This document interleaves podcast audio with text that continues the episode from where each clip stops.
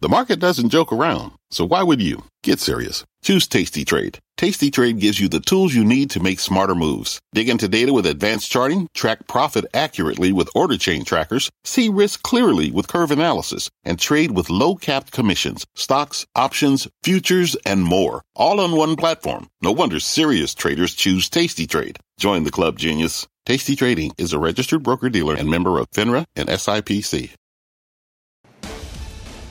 I'm Melissa Lee, and this is Fast Money. Tonight's trader lineup Tim Seymour, Karen Finerman, Dan Nathan, and Jeff Mills. Tonight on Fast, mutiny on the high seas, Florida suing the CDC, the governor demanding that cruise lines get the okay to set sail immediately. Coming up, how investors can navigate these troubled waters. Plus, is this the next target of the Reddit rebellion? Academy Sports and Outdoors rising in the ranks on Wall Street bets. We'll break down what this company is and why day traders are piling in.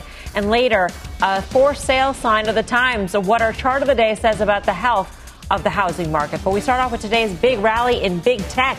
The sector closing at an all time high. Names like Microsoft, Alphabet, Facebook, all touching new records in today's session. And just take a look at how the mega cap stocks have done over the past month.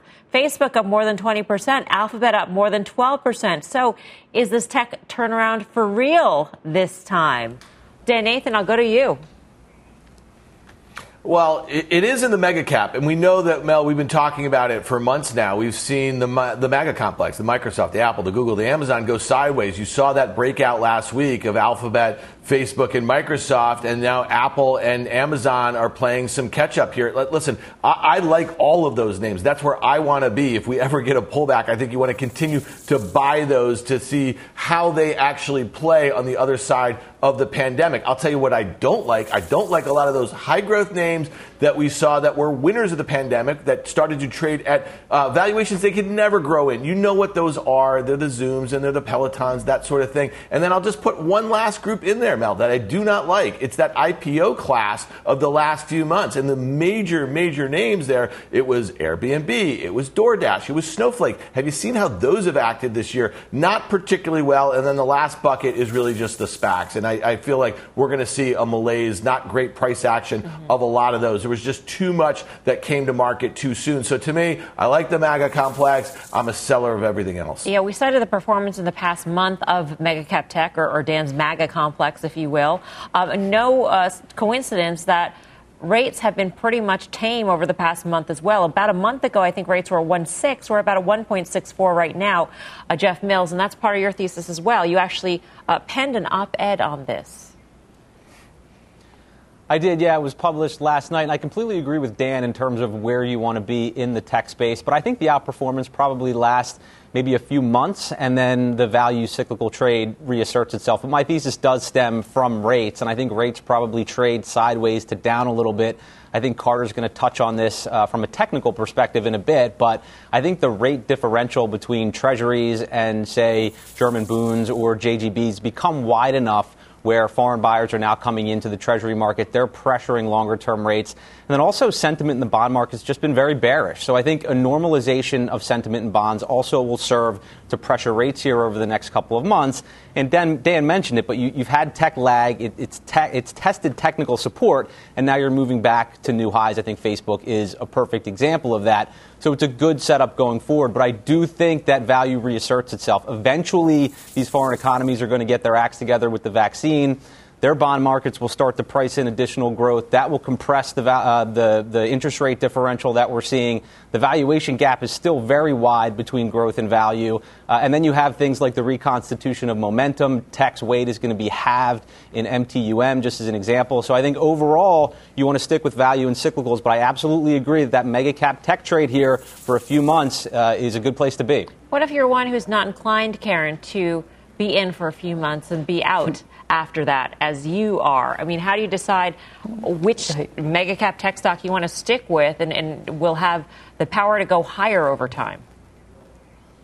Right. Well, that's a really good question. So, one of the things I look at, you know, I'm not a market timer at all. So, I have to look for earnings and, and fundamentals. And so, we're getting close to seeing earnings. I think. Uh, April 28th, 9th, and 30th, all of the MAGA complex, I think. I don't know if uh, is Netflix maybe is an N in there in the MAGA thing, I guess.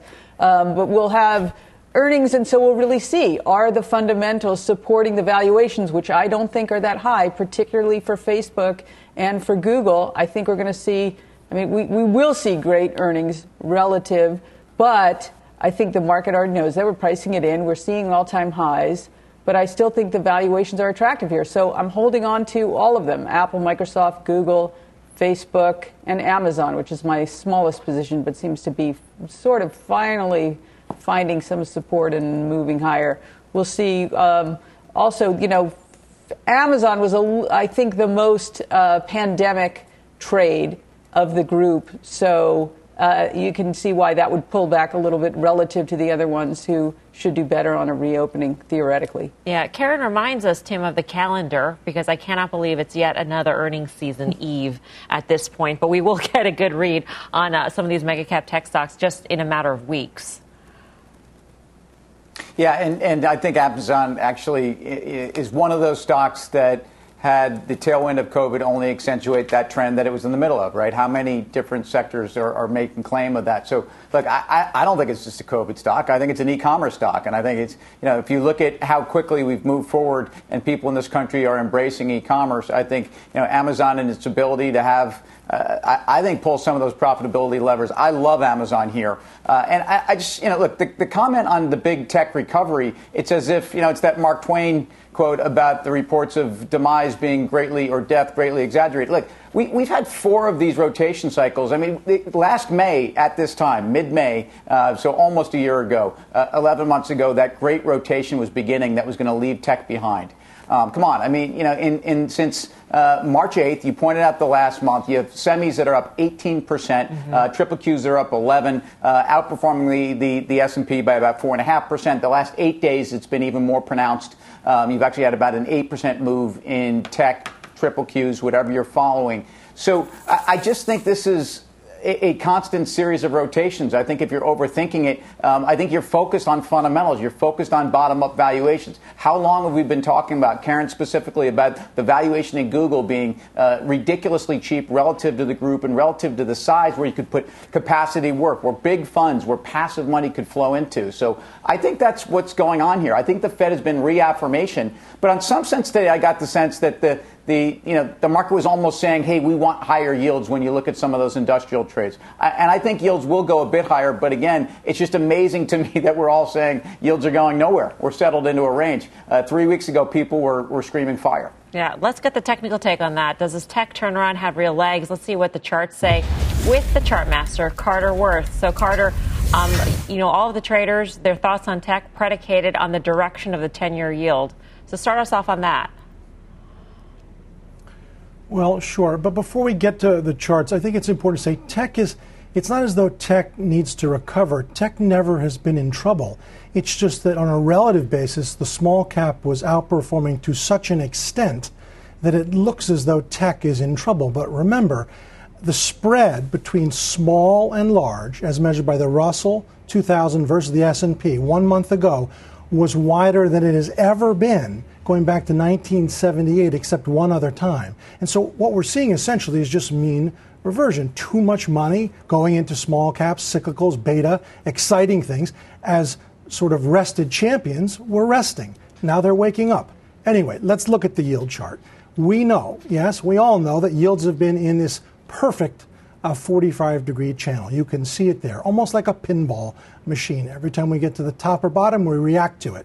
And uh, as you all were articulating, I mean, so rates get to 177, now we're back to 161, and there's this panic for growth or tech. Why? Before the pandemic, we were at 2% and people were very happy to do their three to five year DCF work and give dreamy multiples to Adobe and Amazon and Microsoft and Apple. But now here we are 14 months later and rates are at 1.7 and they abandoned those dreamy multiples, but now maybe they're going to embrace them again. None of this makes any sense. What we do know is rates have been in a channel and we're at the top of the channel. Do we have to come back to the bottom of the channel? No. That's my bet. I think you buy TLT here. I think you buy bonds. Anyway, three uh, tech charts, or uh, if you will, related charts. The first one and two are identical, just different annotations. So the second chart, but the first of tech, this is a two panel, and what you're looking at is on the top, it's the top five stocks in the S&P. You know the names. Amazon, Google, Facebook, Microsoft, Apple. Now, I've plotted them as a basket, equal weight, and what we know is they've been steadily in an uptrend.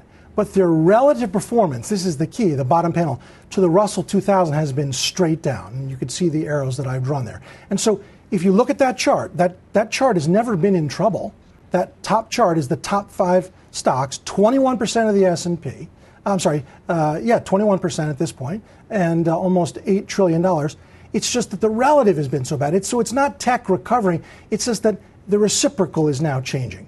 So, second chart of tech, it's the exact same chart, but look at the trend line on the Russell 2000 relative. We have bounced off that line to the penny five times in a row. And guess what happened exactly four weeks ago? We touched that line again. So, uh, crowding in the small cap, abandoning of rested champions, and rested champions are coming back to life. Finally, last chart. It's also a two panel. It's the QQQ, right? The top five stocks are about 40% of the QQQ. Top panel, it's ascending. Bottom panel, it's relative performance to the SPX. Basically flat for seven, eight months. This is the opportunity. They're rested, they can reassert themselves again, and it's chasing small caps, cyclicals that are too steep that uh, we think is the, the bad bet. Okay. Carter, thank you. Carter Braxton Worth of Cornerstone Macro. So, Tim, this goes right to your point of reversion to the mean. Yeah, by the way, champions for a day. I'm sure you love that walk-off hit by pitch in the Mets home opener today, Mel. I know you're watching. Anyway, yes. reversion to the mean. So, uh, top five stocks make up roughly uh, 45% of the Nasdaq 100, or about 21% of the S&P, and, and, that's exactly right. I mean, who's got the ability to do the more uh, more damage on a day and in the last five days when the, the Fed has essentially reasserted themselves, the Fed minutes uh, give you some sense of really where we're going to be and where this, this uh, I think, reasonable, multiple, high capacity, decent growth, some capital give back trade uh, exists. And I think these stocks are not only COVID stocks, but they're obviously consumer uh, staple stocks and, and uh, e commerce stocks all in one. Again, I, I think Amazon is the, the leader of that group for the next six months based upon where it's coming from. All right, we've got an earnings alert for you on Levi Strauss. Shares are on the move after reporting results. Company's conference calls underway. Let's get to Courtney Reagan for the numbers. Court. Hi there, Melissa. So, a stronger than expected quarter for the denim maker, beating on earnings and revenues, raising both its first half revenue and earnings forecasts. The new guidance does imply a second quarter earnings rate above analysts' current expectations. Levi Strauss upping its dividend from 4 cents to 6 cents as well. Digital sales grew 41% and gross margins improved, thanks in part to price increases and fewer promotions. That's something other retailers have called out during the quarter, as well as lower inventory levels. Levi's inventory down 2%. The quarter, though, was not without challenges for sure. During the quarter, a third of Levi's European stores were temporarily closed due to the pandemic. 15% globally, and currently more than 40% of its European stores are closed. Others have reduced hours. The denim maker does warn of ongoing adverse impacts from the pandemic through at least the second quarter. Melissa, back over to you. All right, Court, thanks. Courtney Reagan. So, um, pandemic effects through the second quarter, but they still managed to raise first half guidance. So, Karen, how do you how do you um, process that? Well, I thought it was a pretty good quarter mm-hmm. on a mm-hmm. couple of fronts. I mean, they even though they, the sales were actually uh, lower. They were able to have gross margin higher, which is really good. As Courtney called out, you know, there were let, fewer promotions and so better pricing there. Their rationalization of expenses was really good, so their operating margins improved a lot. That's a really nice cycle to be in, and I think some of that is a permanent uh, rationalization of the cost structure as they close some stores. And then if they get some bounce back in Europe, which I think will happen, I don't know when, but it will, then uh, that's going to be good for them too. All that having been said, I don't, I, I, don't know, I don't own it. I don't love the name. It's not crazy expensive at all. They've done a really good job, but um, it's you know mid 20s multiples. So uh, I'm lukewarm on the Levi's. Huh. I have some old ones from high school though. I'll never get rid of them. Jeff Mills, you strike me as a Levi's guy too. Oh, absolutely, absolutely. A little rip Levi's for sure. Now, the, the, the stocks at the stocks at an interesting level here. I think 24. It broke above that. That was the old high. It's now sort of trading right around it. So I think the price action there is going to be interesting in terms of the near term momentum. And they are doing some good things longer term. I think they're investing in the direct to consumer business. I think they're diversifying away from denim. They're opening new stores. They're focusing on China. I mean, all of these things are good. But near term, I don't love the idea that about 60% of their revenue is from outside the U.S. We talked about 40% of the stores in Europe being closed. I do think that gets better, but I also think it takes time. So, given the mid 20s PE ratio, um, I think you might be able to get it at a better price, or the stock pr- probably at least trades sideways for a bit here. All right, Levi's up uh, almost 4% right now. Coming up, trouble on the high seas. Florida suing the CDC over its cruise line ban. Investors in the space left at bay. How you can navigate these uncertain waters doesn't end. Plus, did the Reddit rebellion just set its signs on a new target? Uh, we'll break down what is happening in Academy Sports and Outdoors. If you've never heard of the stock, stay tuned. We'll take you inside the trade. But first, we just got some big news out of Disney, the company betting on superheroes to get people back into the parks. We got the full details when Fast Money returns.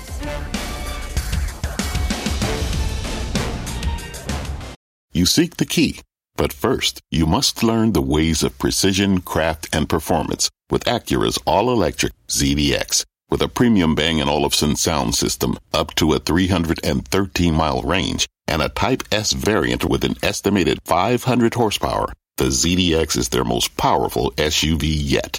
Unlock the energy when you visit Acura.com to order yours today. What does it mean to be rich? Is it having more stories to share or time to give? Is it being able to keep your loved ones close or travel somewhere far away? At Edward Jones, we believe the key to being rich is knowing what counts.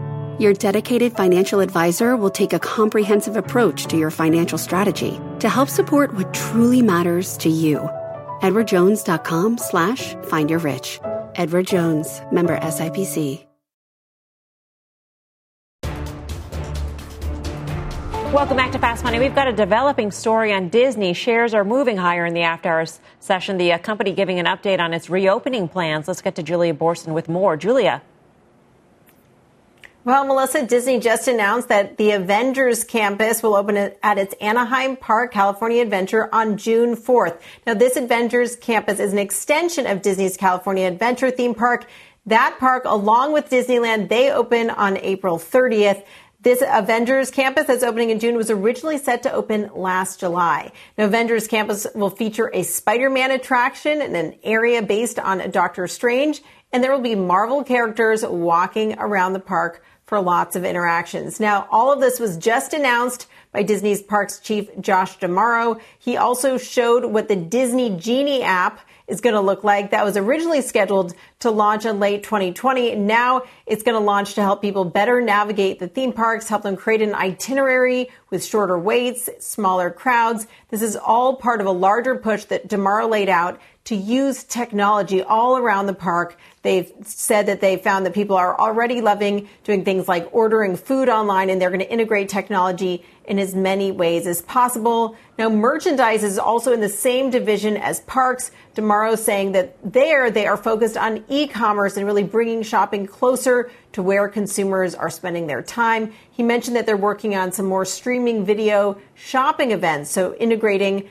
content and commerce there. He also talked about embracing technology and diversity in everything this parks and consumer products division is doing, Melissa. Julia, Julia, should we expect in this update to get also a read on, on demand so far for Disneyland parks in terms of advanced tickets sold, et cetera? Well, look, I think we will know a lot more on April 30th when Disneyland opens. But we heard from Bob Chapek not too long ago when I interviewed him recently that they think so far demand has been great. And they mm-hmm. can tell a little bit based on the number of people who are showing up to the outdoor area that's right outside the entrance to the parks, which has had restaurants and shops selling things um, for a bit now. So they can get a sense of demand there. And also, just in terms of Florida, obviously that park has been open for a while now. Yep. Julia, thank you. Julia Boorstin. Dan Nathan, where do you stand on Disney as it uh, is going to reopen all of its properties in the U.S. at this point soon? So, So Mel, I feel like we haven't really talked about the uh, the Falcon and the Winter Soldier here. You know, it's one of these these Marvel streaming things that's hit Disney Plus. It's it's massive. It's awesome. They've announced all Yep. this stuff. I think what really um, the way um, Julia just wrapped it all together. She talked about merchandising. She talked about the parks and this new Marvel universe coming together, and obviously the streaming. So it's all working. I mean, I know this has been a big theme for Tim and Karen over the last year, looking past the closure of the parks and some of the disruption to the movie releases. But um, I, I guess that you know, if you wanted to be skeptical, you'd say, ah, 40 times next year's earnings. Maybe it gets back to peak earnings and sales in 2022, 2023. Um, but who cares about valuations anymore? Trading at 40, 40 times, I guess, is kind of the answer. So the prior high was 200 from a few weeks ago. It probably gets back here on this. There is an uptrend that it broke from last year's lows that I think is pretty impactful from a purely a technical basis. But there's probably a trade here near term back to 200. See, for a split second, when Dan said, Who cares about valuations? I thought that he was being sarcastic, but then I realized he actually meant it in this particular case, citing all the other positive things about Disney, including the technical picture. Um, Jeff Mills, you smirked when you said that. Should we be concerned about 40 times forward? No, look, I mean, some of the things that they're doing in terms of Disney Plus, you, you can carry a higher multiple. And I've liked the stock for a while, but at Bryn Mawr, we initiated a position at 140. So not particularly cheap. It's moved up faster than we thought it would, but they're going to be a winner in the future media landscape. That, that's very clear. I think there's, there's potential for them to push into international markets. That's a good thing. And all of their businesses feed off one another. So the opening of the parks, I don't think demand is going to be an issue there.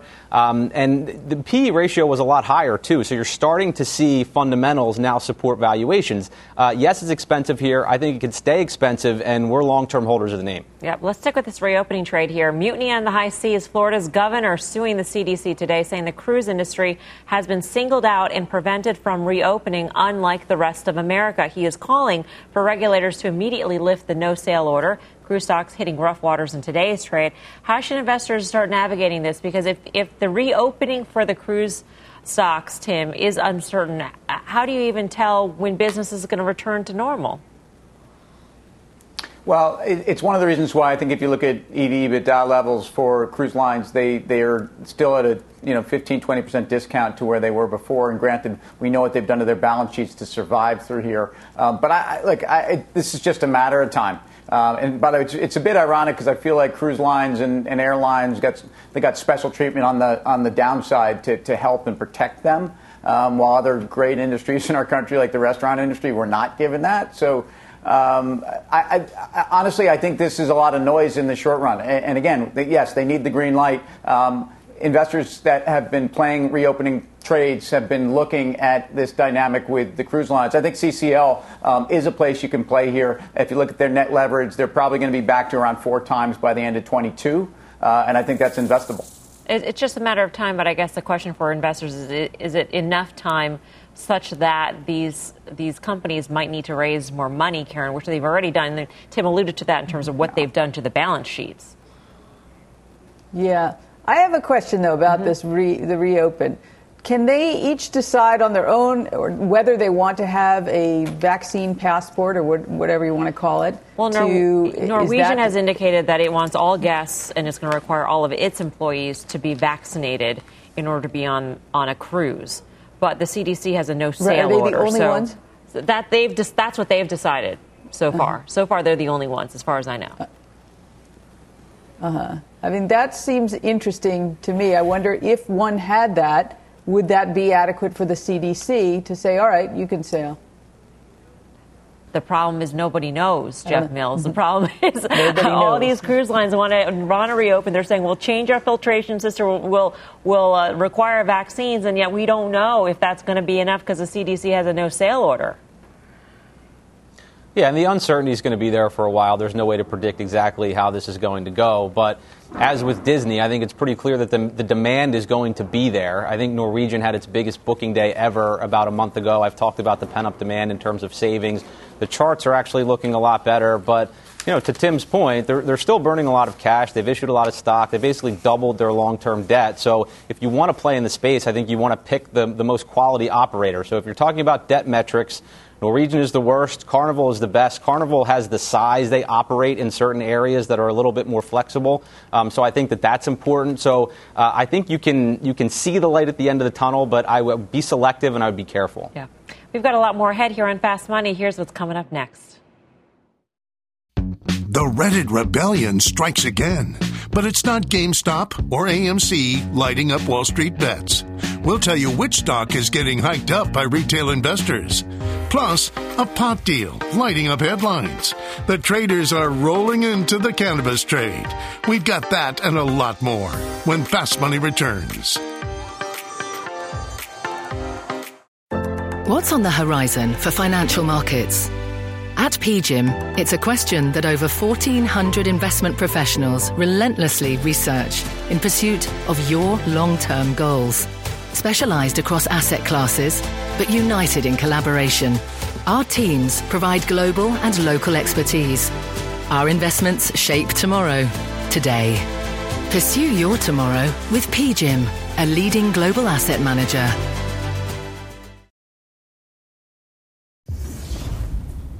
Welcome back to Fast Money. The Reddit Army appears to have a new target. Check out Academy Sports and Outdoors. ASO is a ticker there. The stock having a wild week as retail investors pile in. Justin Zhen of ThinkNum Alternative Data joins us on the fast line. He's been tracking on the, all the chatter on the Wall Street Bets board on Reddit. Um, Justin, it seems like a, a, a switch was flipped in terms of the activity on ASO. Yeah, definitely. Um, so the company, I think, reported uh, blowout earnings on Tuesday, and the chatter on Reddit was still uh, relatively quiet um, until over the weekend. Uh, basically, it increased 944% between uh, Friday and Monday. And then from Monday to Tuesday, there was a further uh, 240% spike. And today, um, Academy Sports is actually the uh, second most talked about uh, stock in, in Wall Street bets. Is this just off a low base, though, Justin? um, it's actually off a pretty high base. Mm. Uh, you know, it's it's the second uh, most popular stock behind uh, GameStop, which is uh, pretty fascinating considering there were there were a lot of other names that were already uh, uh that, that are already in play. You may or may not be able to do this, but what do you extrapolate based on on the spike in interest in this name, given what you've seen in GameStop? Yeah, um, so if you actually look at uh, the alternative data, it's really interesting. Um, so 76% of Academy Sports, 76% of their stores are actually in states where there's currently no mask mandate. Um, compare that to 27% for competitors such as Big Sporting Goods and 32% for comp- for Walmart. Um, so if you actually look at some of the posts on Reddit, you can see uh, some some of the commenters there doing due diligence, and I think that contributed to a blowout quarter. And I think uh, it's a consumer brand that Redditors are getting behind. All right, Justin, thanks for all those insights. We appreciate it. Justin Zhen of ThinkNum. Let's now bring in Greg Melich. He covers ASO at Evercore. He's got a buy rating in the stock with a $33 price target. Greg, welcome to the show. Thanks for being here because this is a name that we don't really talk about often. But just to pick up on where Justin left off in terms of the overlay of where the stores are and the mask mandates being lifted, is this part of your bullish case when you lay out your bullish ca- case? Uh, well, it could be. I think I think what we're learning right now, and this is true for retailers across the country, uh, is a lot of the COVID winners last year. In the case of Academy, they were. They had very strong comps, uh, ended up being about uh, you know, double digits for the year. And there was a lot of concern. What happens when we have to cycle people buying outdoor equipment, right? Their sports and outdoor, camping goods, you name it. Uh, and so now we're starting to see that reopening. So I don't think the mass has much to do with it. It's really the reopening generally. Uh, and there are a lot of these activities that consumers did last year that uh, you know, we do think their sales will go negative in the second quarter. That's been the fear, but they might not be as negative as people think. Uh, and we think as a result, they could end up having flat comps for the year uh, and grow earnings uh, to really to three dollars by next year. And so we just think it's too cheap a stock uh, for the, the, the quality of the business it is. Hey, Greg, it's Jeff Mills. Thanks for being on. I just had a quick question about the business leading up to 2020. Obviously, 2020 was a good year. There were certain tailwinds that the business enjoyed. But if you look at same store comps in the three or four years before that, not necessarily all that robust. Can you talk a little bit how you might see that changing going forward, if at all? That's a great question. So, so they had a new management come in over the last few years uh, that basically uh, reinvigorated the merchandising, uh, got a lot more local product in the stores, uh, got rid of some things that were non-core. And as they were getting through that, you did see comps turn from negative to slightly positive for three quarters before COVID hit. So it's it's I think it, uh, ideally you would have liked to see more of that, not just for three quarters, but maybe six uh, before COVID hit. But it hit when it did, uh, and they pivoted very quickly. Uh, to doubling their online penetration to 10% of sales last year from five. So they really took care of their customers uh, and got the products they needed last year. And, and the key now will be there will be hard to cycle some of those things. Uh, but there were a lot of areas that were weak last year, like team sports, uh, which we think was a, a, mid-teens percentage of their sales uh, if you add in licensed apparel. Uh, so these are things that were weak last year. That now that we're starting, you know, high schoolers and, and kids are starting to go back to the uh, baseball diamonds and, and football fields properly uh, next fall. That that could be an area where they could make up some of those, those difficult comps that they're going to have in, in say camping equipment. So let's talk about those digital comps because that to me is really the crux of the story. And and you know, yes, we're talking about this on Reddit boards, but I mean, this is so different than GameStop. Uh, in terms of a company that, that really has actually had a tailwind. It's not a challenging valuation. Um, it's not a broken company. But the key, it sounds like, and the key to the surge here is not only stimulus checks and pent up demand and people wanting to get outdoors, but a company that's learned how to get into the online business. So is that is that really a game changer? It is a game changer. And I think any traditional retailer, if you hadn't figured it out in 2019, they you have to figure it out now. You know, e-commerce is going to be 35% of U.S. retail sales in five years. That's what we believe. Uh, that it was 20% now, basically, and so it, pivoting your business to that, uh, and we think multi-channel. It's not just e-commerce players like Amazon, which we like. It, it's it's traditional retailers pivoting uh, to being truly multi-channel, where they become agnostic and they can serve the customer either shipping to them next day or same day, or tell the customer, you know what, you want to buy that new canoe, uh, come on down here and get it, and we'll have it ready for you. And I think you know Academy's done a very nice job of doing that. It's Karen. Thanks for coming on. Let me just ask you a couple of questions about the, the stock trading. So Kohlberg, uh, KKR had sold 12 million shares in February and possibly more today, 9 million. We don't know yet, but that seems likely. Do you think there's a overhang on the stock? Do you know what they're planning on doing with the rest of their position, and does that matter to you? Uh, well, I think you, sort of define the overhang. So yes, it was an IPO uh, that happened late last year, and they've been selling that down. Uh, but I think that's sort of a normal, natural process as a company. As it gets more float, I think you could end up having more interest, and it actually will help the liquidity uh, so that some larger funds could actually take a look at it. So I think I, I actually look at getting rid of the overhang is, is healthy. Uh, and it will allow a, a, fuller, more market to develop for the shares. The, the, easiest comparison I would say that's out there is Dick's Sporting Goods, and and we like Dick's as well. It's a good company. Uh, they have even higher digital penetration to give them some credit there. Um, but I would all they, they, trade basically three or four multiple points higher um, uh, than Academy. So wow. that's why we, mm-hmm. we use 11 times for Academy on our next year numbers, uh, and Dick's is around around 14 and a half or 15. Last so uh, sorry, that's a nice gap. Sorry about that, Greg. this whole like remote thing is not working out too well tonight. Um, in terms of your bull case, forty-eight dollars is your bull case. Given the high short interest in this name, given what we now know in terms of the interest on the Reddit boards, does that forty-eight dollar bull case become a little bit more likely in your mind? Does the needle move toward the bull case as opposed to your base case because of that? The bull case is a bull case, right? So okay. it's a lot of things line up, right? So, so I would say that the bull case could become relevant, let's say, in the next 18 to 24 months. If they can cycle last year's comp and show that they won new customers through the downturn and continue to develop that multi-channel business, I think that's where the market will start to say, "Hey, this thing you know, Academy is worth more than nine times earnings. It could be worth 10, 11, or 12. Maybe even 13. Uh, they also are generating a tremendous amount of cash. We think it'll be over 300 million a year of free cash flow the next couple of years, uh, and that means that's a free cash flow north of 10 percent. We just don't get that for a lot of, of yeah. growing quality retailers. Yeah, and the company has said that they're interested in delevering as they generate that cash. Greg, it's great to speak with you. Thanks for educating us on the stock. Greg Melich of Evercore ISI. Let's bring in Bonawyn Eison to see what's going on in the options market on this one. Bonawyn, what do you see? Hey, Mel. So, a lot of the dynamics that you're speaking about in the spot market are actually translating into the options market. And you can see that in, in the options. Calls outpace puts about two times the one. And much like the stock, option volumes are about three times what we typically see on a normal day. Uh, furthermore, options are pretty jacked here. They're implying about a 22% move in either direction between now and May expiry. And the trade that really jumped off the tape to me 500 of the May 30, 45, 1 by 2 call spreads traded for about 130.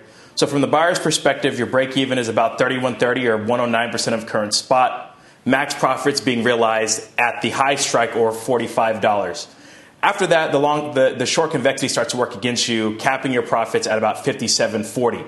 Now that's 200% of current spot. And I want to be mindful of that because there has been a propensity for these names to gap 50, 100, 200%. Hmm. Um, Dan, what's your take on all of this, on this whole conversation on ASO?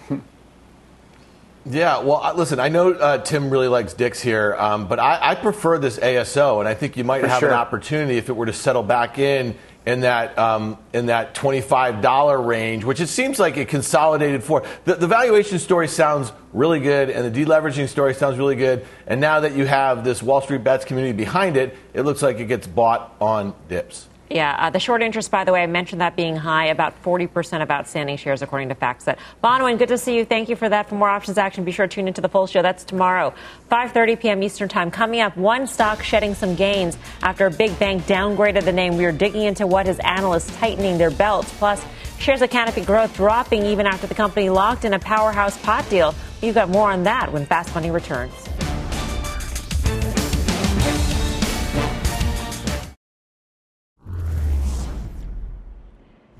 Welcome back to Fast Money. WW shares shedding some gains on the back of a downgrade at Morgan Stanley. It's our call of the day. The firm removing its buy rating on the stock, saying discretionary dollars could move back to travel and dining out as the nation reopens.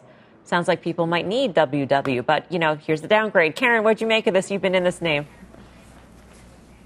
Yeah, I've been in this name since the beginning of this year. Um, it's not a bad call. It makes perfect sense. They just feel like you know, the stock has approached their target of 34. And they also had some data that they thought was um, not as robust as they hoped, which was uh, app downloads.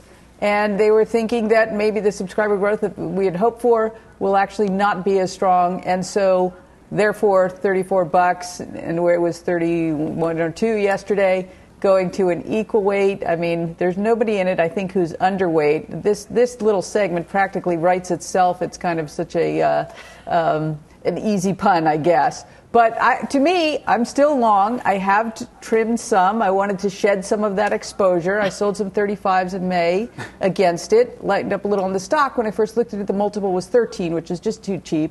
It's 16 and change now. But I am still long the bulk of the position. So I'm hoping we see it higher. This whole thing's a pun. It's a pun after pun after pun, and totally unintentional.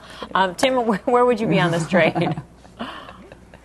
well, th- think of the great irony of a downgrade from overweight to equal weight, which is where people are trying to get to with Weight Watchers. But anyway, um, look, I, I, think this is a case where the stock's had a decent run. I think it is a valuation call. It's a company and it's a brand in transition. And I think obviously this is a lifestyle wellness play that I think will continue to be. I, I think as people get out and about, and, and I, I think it's going to be uh, another very nice tailwind for people that are going to say, you know what, I let it slip a little bit. Um, and again, this is about wellness and lifestyle and not simply, you know, about shakes and, and whatnot. And I, I, I think it's actually a stock I would own. Yeah, I, I can't figure out, I mean, if we reopen, then dollars will be spent on other things. I understand that intellectually, but I also feel like people will be more um, in tune with the need to look good, to be healthy as you go out in public again. Yep. Jeff Mills.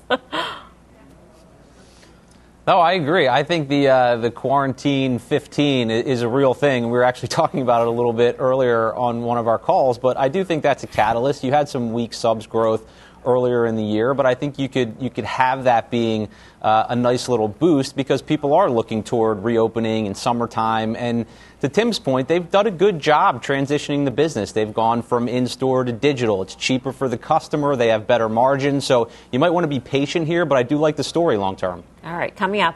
We've got a chart of the day that proves just how hot the housing market is, or maybe isn't. you won't believe your eyes. More on that ahead. But first, Shares of Canopy Growth getting smoked today as the company inks a new deal. Are high times over for the industry? That trade and much more when Fast Money returns.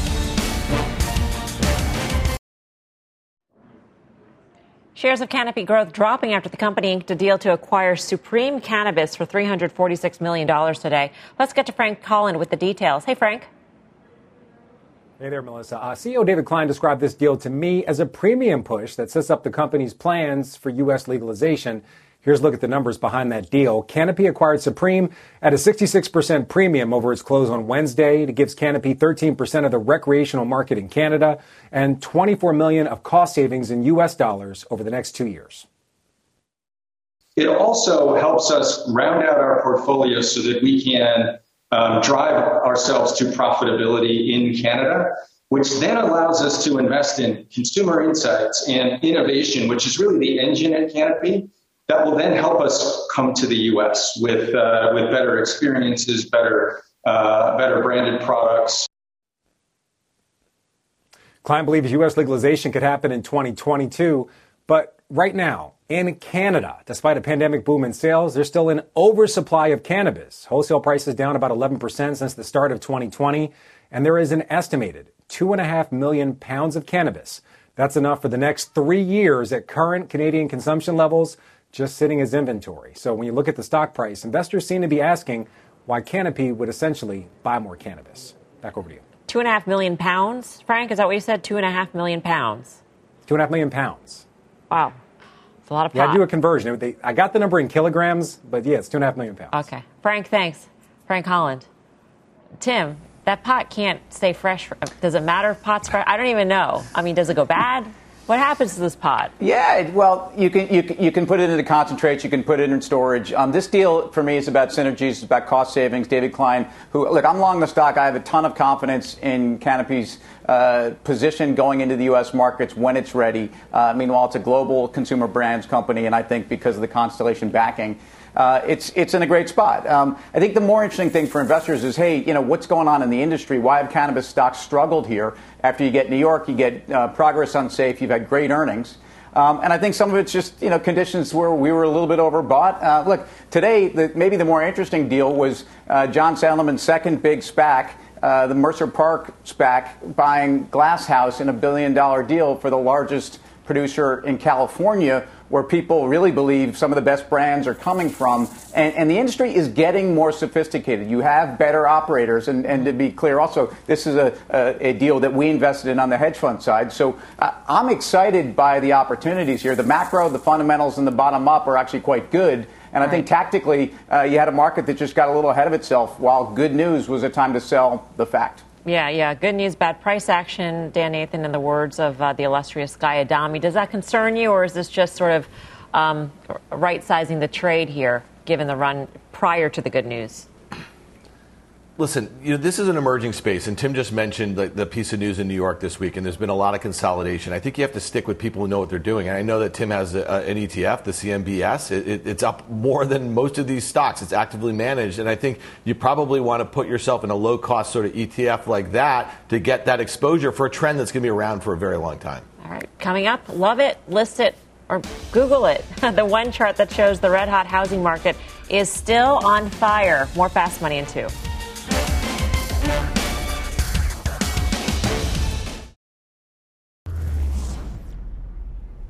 Welcome back to Fast Money. Call it a sales sign of the times. Check out our chart of the day. You're looking at Google searches for should I buy a house and should I sell my house? They are both at all time highs.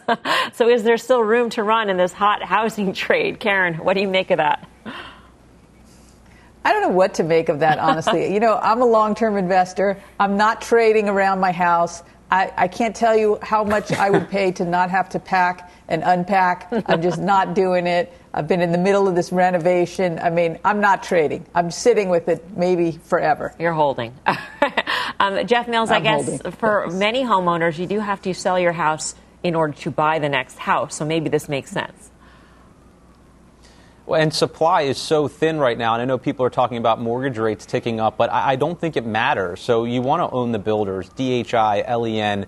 They're trading at good valuations. They've consolidated for a number of months. They're now breaking higher. So I just think the setup is very good for that part of the housing trade right now. All right, coming up next, we got your final trades. Be sure to catch the premiere of CNBC's new show, Tech Check Carl Quintanilla, Debo, Deirdre Bosa, John Fortt, and Julia Boorstin take you inside all things tech kicks off this Monday, 11 a.m. Eastern Time. Time now for the final trade. Let's go around the horn. Tim Seymour. Yeah, I'm long Constellation Brands, parent of Canopy Growth, and their their beer business better than many. Uh, they've also had divestiture that I think are accretive. Uh, I like the valuation.